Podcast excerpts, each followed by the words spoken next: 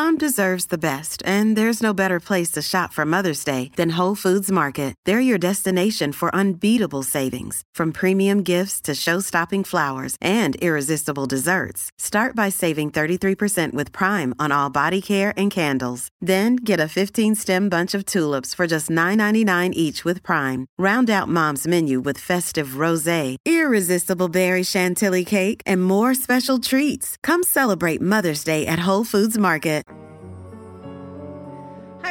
Welcome back to Pagan's Witchy Corner. My name is Pagan, and I am joined by a really awesome guest who I have been looking forward to chatting with for probably like close to a year now, which I'm super excited about, and that is Jake Richards. Jake is the author of Backwoods Witchcraft, Doctoring the Devil, and another little book that I believe you actually just did the commentary on, which is the Osmond and Steele's. I'm gonna butcher the rest of this. I gotta grab the title. One second, everybody. Uh, Appalachian Folk Healing, a collection of old time remedies, charms, and spells, with the commentary by Jake Richards. So, Jake, welcome to the show. I'm so happy you're here. And how are you? I'm doing good. Thank you for having me.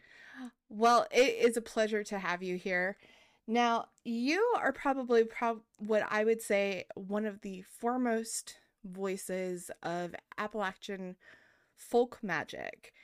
And that is a term that we hear all over the internet. But I think a lot of times when it comes to hearing that term, there's a lot of practitioners out there who don't actually know what it means. Can you kind of define that for everybody? Um, well, historically, it wasn't really called anything. Um, it was just, um, it was essentially what was done by the people who, you know, they were pushed so far to the limits by life that they turned to the supernatural. hmm Um, so whether that was for folk healing, um, you know, avoiding the law, anything like that, um, they basically turned to the land and to, you know, their ancestors for spiritual aid. Okay. That is definitely something that we also see through a lot of other witchcraft as well, which is really interesting. And I like the one thing when I I remember when I first read Backwoods Witchcraft, and this was many moons ago, everybody. So correct me if I'm wrong, but it like I said, it's been a minute since I read the book. But the cool thing about it was how different it was from traditional witchcraft books. And interestingly enough, reading the book, it was like reading through my childhood, even though I grew up out west. And a lot of those old family folk traditions kind of seem to cross over. And it was very interesting reading it because I, I remember kind of going back and going, my mom used to do that. We have those same things hanging over our doors. We she did all of those things. My dad did this. Were my parents just witches and nobody told me? Uh, but it was a really fun experience to read about it. And it was also a fun experience to see how the workings of Christianity made their way into spirituality as well. So, in that regard, what would you say are the main differences between the folk practices of this versus traditional witchcraft? What are some of your things that you would kind of classify the differences as? Uh, first and foremost, I would classify it as like a like it's a it's a magic of the people. Um, so it was a practice that was handed down from you know either mother to son, father to daughter, grandparent to you know grandchild, uh, usually within the immediate family, or sometimes you know uh, to a few handful of other folks, um, depending on the charm in question. Some charms were you know you could only pass them on to three people, otherwise you you would also lose the power yourself. Um, but I think that the most important thing is that it it wasn't like a like a very secret practice. It wasn't even really regarded as a practice. It was just a, you know a way of life, a way of doing Mm-hmm. things. Um, and it was very much melded into the religion of the people, which happened to be you know mainstream Christianity. Um, you know, as it came over to Appalachia, um, because you know that was the that was the highest spiritual authority for them. You know, Right. aside from their ancestors. Mm-hmm. Um, so you know who who better to turn to except for you know the creator of all things or the ancestors who you know have gone down the same path that you've gone down who hold the wisdom that you know was passed on to you And I think that that's something that we often sometimes forget about is kind of keeping in touch with our roots, especially in the modern world, as the world is changing more over to technology. A lot of those old kind of ways of life are kind of getting lost through the generations, unfortunately, which is really kind of sad. And it's made me appreciate a lot more of how I was raised and how I'm raising my kids because my kids are also, despite being very modern children, we also try to teach them some of the old ways as well. And your books have this wonderful sense of nostalgia and comfort in them that is not readily found very easily. And I absolutely love that. So, very well done on that. thank you yeah i think today you know with a lot of people uh, spending so much time on like social media and hmm technology and stuff it keeps us more so in our mind as opposed to you know practices like this and you know being like out in nature connected to the land which can which keeps us connected to you know our bodies and also our soul hmm I would say that is very true. And you know, the other really interesting thing was the the things that you touched on, especially in doctoring with it, uh, doctoring the devil, uh, was the Bible verse that was often quoted in there, which was Psalm 23, was the Bible verse that we had everywhere growing up. And it was the one that my grandmother quoted the most. And it was the one that I, even now, um, no longer being a Christian and being definitely more in the pagan side of things, uh, it's the one that I still remember. So the more you quoted it in the book, the more I'm just like, I remember this. I remember when she used to quote this while she was baking bread and doing all these other things. And I was like, this is a very interesting thing. And it was so cool because, like I said, my family is from New Mexico, northern New Mexico. And these are roots that I don't even know if they have familial ties to out east. But it was one of those things that was so interesting to see how well it crossed all the way over into the west. Um, but yeah, it was a really cool experience. And I loved how it was something so simple as just one particular passage within the Bible, even though there were multiple that were quoted within the book, um, had such power in it that was able to be used throughout different practices. So that was really cool. Yeah definitely. Um that verse is probably my favorite because it covers you know basically everything. Mhm, um you know it, it talks about um being led to you know on a peaceful path. Um, everything being provided for you, you know, your cup runneth over, um, you know, protection from your enemies, everything that's, uh, you know, basically it's a, it's a blanket prayer that covers everything that's needed, uh, you know, within, you know, life itself. Yes, I absolutely agree with that. Now, when it comes to the type of folk magic that you've written about in your books, um, there's a lot of different types of folk magic that a lot of people say are closed practices. Would you say that anybody could practice this type of magic that you've written about? Um, in regards to like the herbs and curios that are used, um, you know, uh, you know, hmm stuff that is native to Appalachia, um, be, because it's, uh, what's the word I'm looking for? because there's so much lived experience and those lived experiences have been passed down you know within families here um, using those same herbs over and over for generations and generations there's a kind of um, distinct relationship built between the families here and the land itself. Um, so i would i personally consider it a, a semi-closed practice. Hmm um, like if if your family you know originates from appalachia then you know you're you're an heir to it. Um, but because of you know migrations going out west uh, whenever america you know was being founded and everything like that um, those same practices were they essentially migrated out west to places like missouri arkansas etc um, and the foundations of them were carried on but then new relationships were developed with the new you know places that they went to the new herbs and curios that they came across as well as you know other people's practices that they encountered um, so specifically, uh, if you're going to call it, you know, Appalachian folk magic, then it needs to be, you know, in relation to, you know, a, ca- a connection to that specific land, to the hmm flora and, uh, you know, fauna that's, you know, native there. Yeah, Um, absolutely. whereas at the same time, I see it as um, sort of being like the mother folk magic from the old frontier. Um, you know, for you know, uh, you know, other practices that got influenced by it hmm through that, uh, you know, migration out west. Does that make sense? That makes perfect sense. Absolutely so it like lays the foundation for building a new relationship in a new land away from the mountains.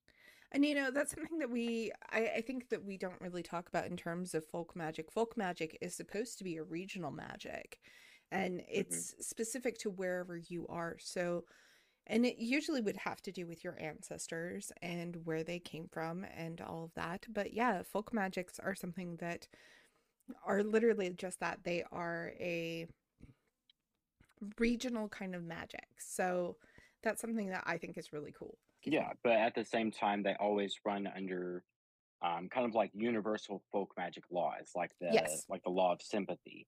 Um, you know, the creation of dolls, the act of doing folk healing by um, oh, what's the word for it? Um, by using opposites. So, like for a burn, you would you know use things that are associated with cold and coolness. Um, you know, to kill off the fire, to blow out the fire. Right. Um, and then you know the uh, like the physical attributes of different plants like plants that have um, spines or thorns are generally like protective um, whereas uh, you know some plants were used for you know heart conditions simply based on the fact that their leaves were heart shaped hmm I think that that's it. And, you know, you also kind of talked a little bit about like the different plants and foods and stuff like that and how they could be used for multiple different things. And, you know, one of the things that firstly comes to mind is like kidney beans being used to help filter out the kidneys because of their shape. Yeah, it's like you know it's just folk folk magic is a language we just all speak different dialects of it exactly. Exactly. So, one of the things I absolutely love about all your books is the stories you tell in within the pages, whether they be historical tales, folk tales, whatever you would like to call them. They're so enchanting and a little on the scary side and sometimes because there there were moments when I, I recounted a couple of the tales of um the different folk practitioners through the histories of doctoring the devil back to my husband and i was telling him i was like "S- you know if these stories are like legit they're a little creepy. And he was just like really? And i would tell him a couple of them um like uh the priest that the traveling priest that you know knocked his shoes together and basically cursed the hmm town. And so that one was I was just like wow that that's really kind of cool but also a little unnerving and I really enjoy those stories. And out of all the stories that you've told in your books what would you say are some of your favorites that you have kind of told everybody? Um wow uh probably. I know it's a hard question Um, probably that one, the Bob Sheffey story, um, where he, you know, clocked his shoes together to, you know, knock the dust off them, cursing the town. Um, I actually had a reader who reached out to me who's from, um, uh, you know, that town in hmm Virginia, and they were giving me an update saying, you know, we're doing fine. We got a Dollar General now. I guess that's I the was like, modern yeah, way of saying that you've settle you've outgrown a curse. Yeah.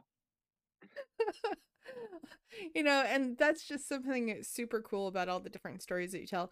And I also remember in Backwoods Witchcraft how you talked about some of the different um types of creatures and spirits that lingered in the woods that you, you know, grew up hearing about and uh I believe that you also briefly mentioned it in Doctoring the Devil with the uh the oh gosh what was what was it? A skeleton with a spinning head or a man with a spinning head? I can't quite remember the full details of it but you briefly mentioned it and i was like i don't know what that's about but i kind of want to hear the story about it.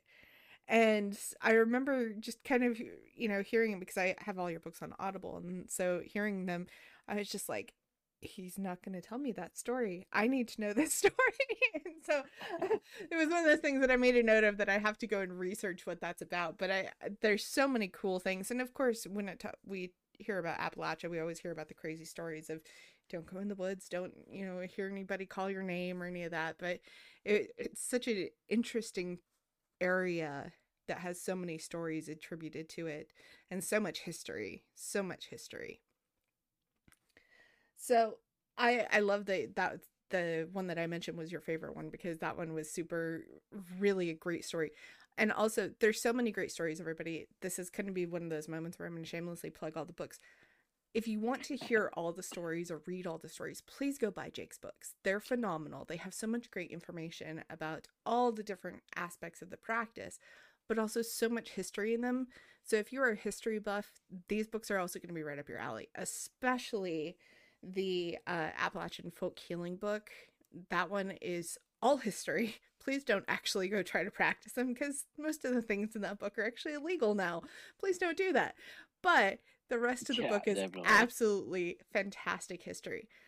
So there's your shameless plug, everybody. Go buy Jake's books. They're fantastic. Please do it. Transitioning into the Appalachian folk healing book, what made you want to do kind of a reprint of the book with your commentary in it?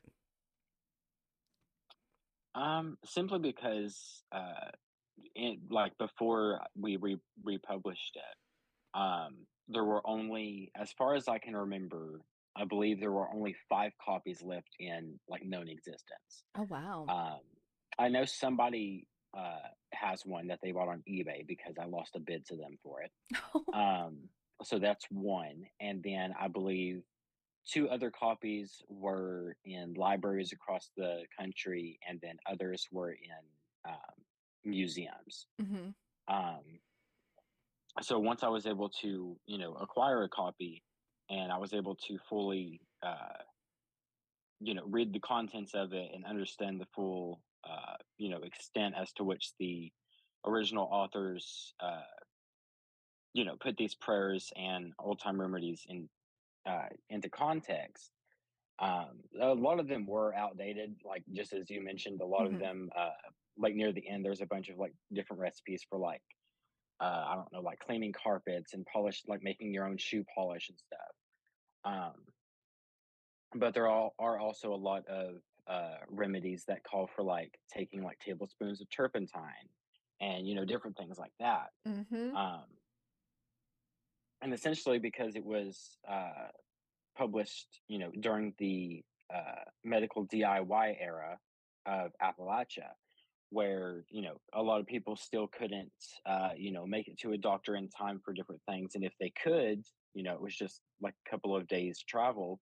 Uh, there was no guarantee that the doctor would actually be there. He could be making a house call like 40 miles away somewhere. Um, so a lot of people began publishing uh, essentially at-home medical manuals hmm um, usually under under the title of something like uh, something to do with like uh, you know Indian healing because it was also during that time when America was going under a uh, what's the word for it like a Native American nostalgia after the uh, Indian Removal Act. Right. Um, so there was like this um, exoticism that's cropped up around uh, remedies and uh, you know, essentially gave them more power in the mind of the reader if the author claimed that they, you know, got them from like a Indian shaman or, you know, something like that, you know, purely, you know, to help sell the book. Of course. Um, but these these books would, you know, basically uh, instruct the reader how to perform small at-home surgeries, um, you know, how to make different compounds of things for, you know, whatever it is that was ailing them. So it was nothing for you know somebody to read a couple of those books and then you know pro- proclaim themselves as as as a doctor. Um and then just you know get on horseback and start you know going around treating people.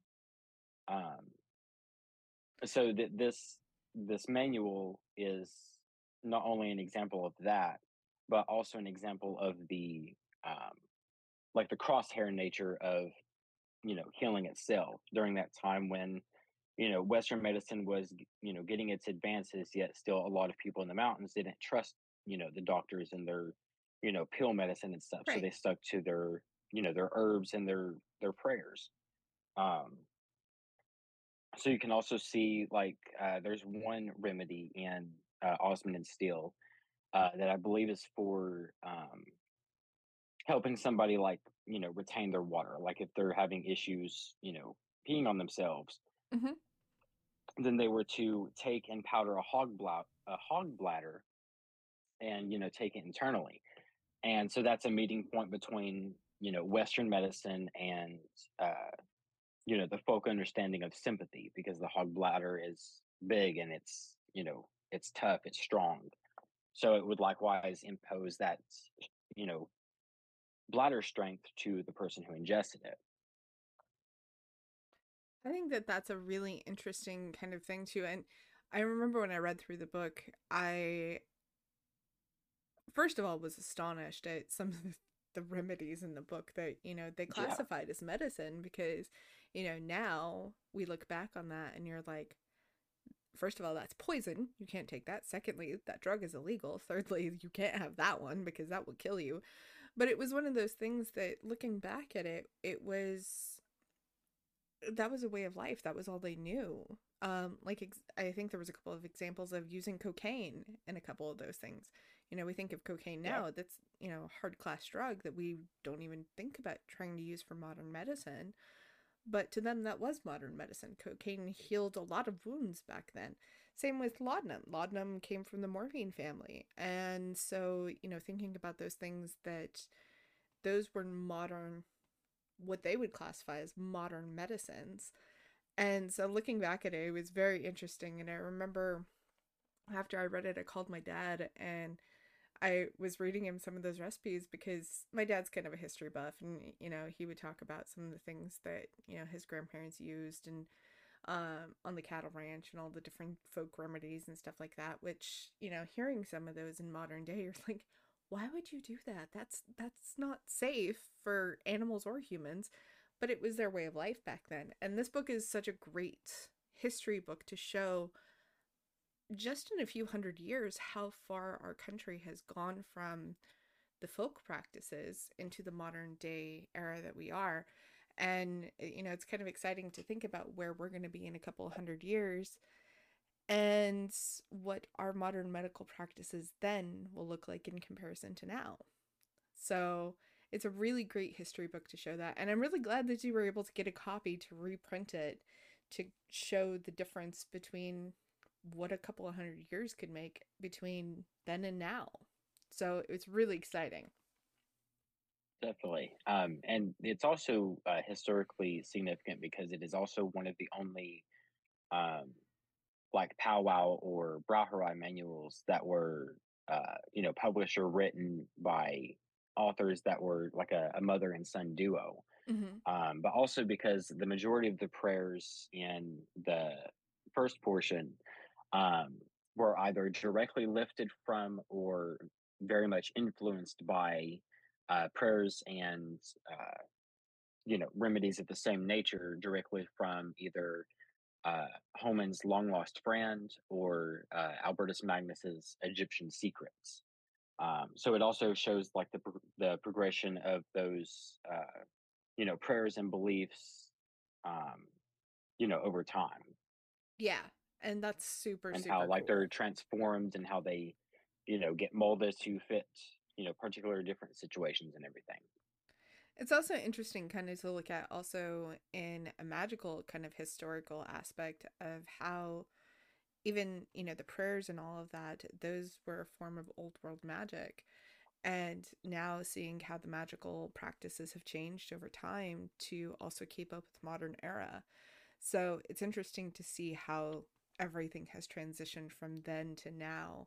And even throughout your other books as well, you talk about the different historical and ancestral aspects of, you know, what your ancestors or other people's ancestors did for things like planting crops and, you know, protecting the home and keeping wellness within the home. And those are things that I think can also be translated into modern times in their own way and just adapt it in whatever way sees fit. Obviously, within legal purposes, especially if you're looking Yeah. at the Osmond and Steele's book, just uh clarifying that for the audience. But the rest of it, I think, is something that we can all look at and see what applies to magical practices, which is really awesome.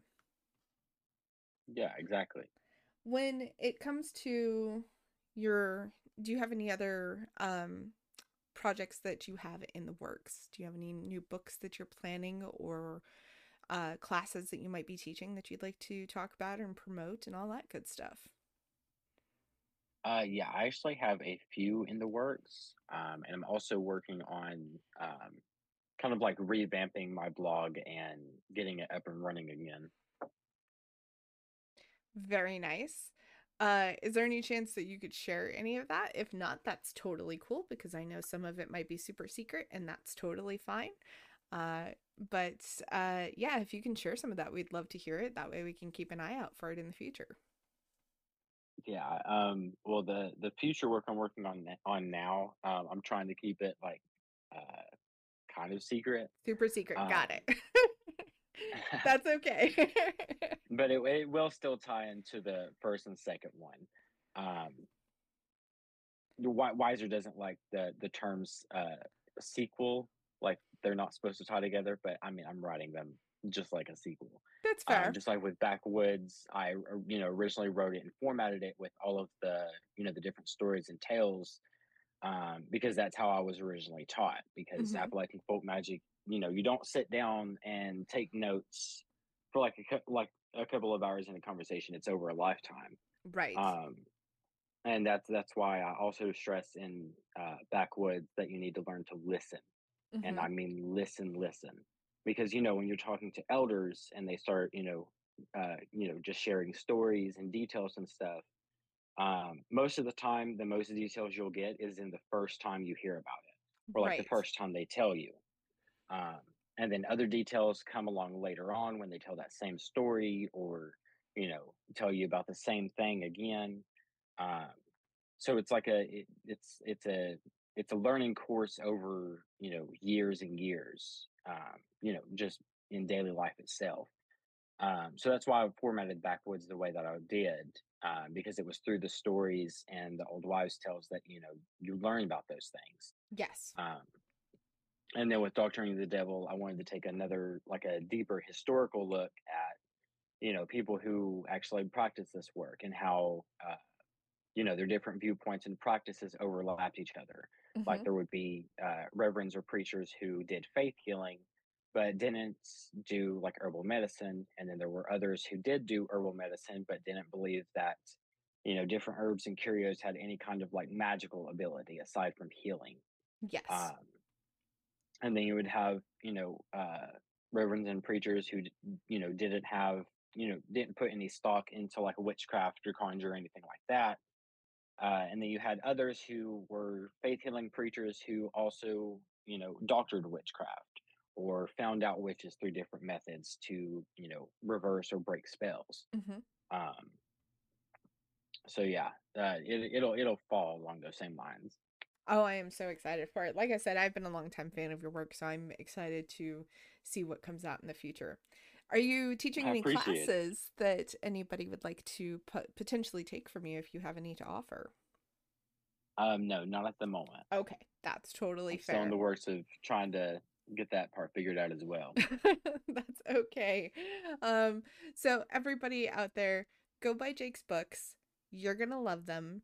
They're fantastic, especially if you are a historical buff that wants to learn more about folk magic, especially from the Appalachian side of the world. Please go check them out. They're fantastic works. I have devoured Backwoods Witchcraft a couple of times now, actually, and Doctoring the Devil I've also read twice, and I've only read Osmond and Steele's once, but that's okay because it's pretty much a one and done kind of book because it's a historical book. But it is also such a great book and so much to offer. And you might find yourself kind of in my shoes where I was realizing that a lot of those practices had migrated all the way to where I was from. So definitely check it out. They're fantastic books. Uh, is there are you on social media where anybody could follow you? or Um, connect I with you? am. Uh, I'm not sure. I'm not sure if I can close the Zoom app without it ending something. That's okay. Is what you can do is you can Um, email me those links and I will put them in the show description so everybody can go find I you that way. I believe my Instagram is Jake underscore Richards one three, or it might be one three one. It's one of the two. I want to say it's 131. I, I've tagged you in Yeah, a review and I think it's 131. 131. Uh, but don't worry, Yeah. everybody. Like I said, I will hunt down those links for you guys and put them in the show description so you can go connect with Jake on social media. And Jake, this has been awesome. I am so thankful that we got to sit down and chat. And I hope that when it, your new book comes out, you'll come back and talk all about it. Yeah, definitely. Thank you for having me. Absolutely. All right, everybody. Well, you know what to do. Take care of yourselves, stay safe, and we'll see y'all next time. Bye, everyone.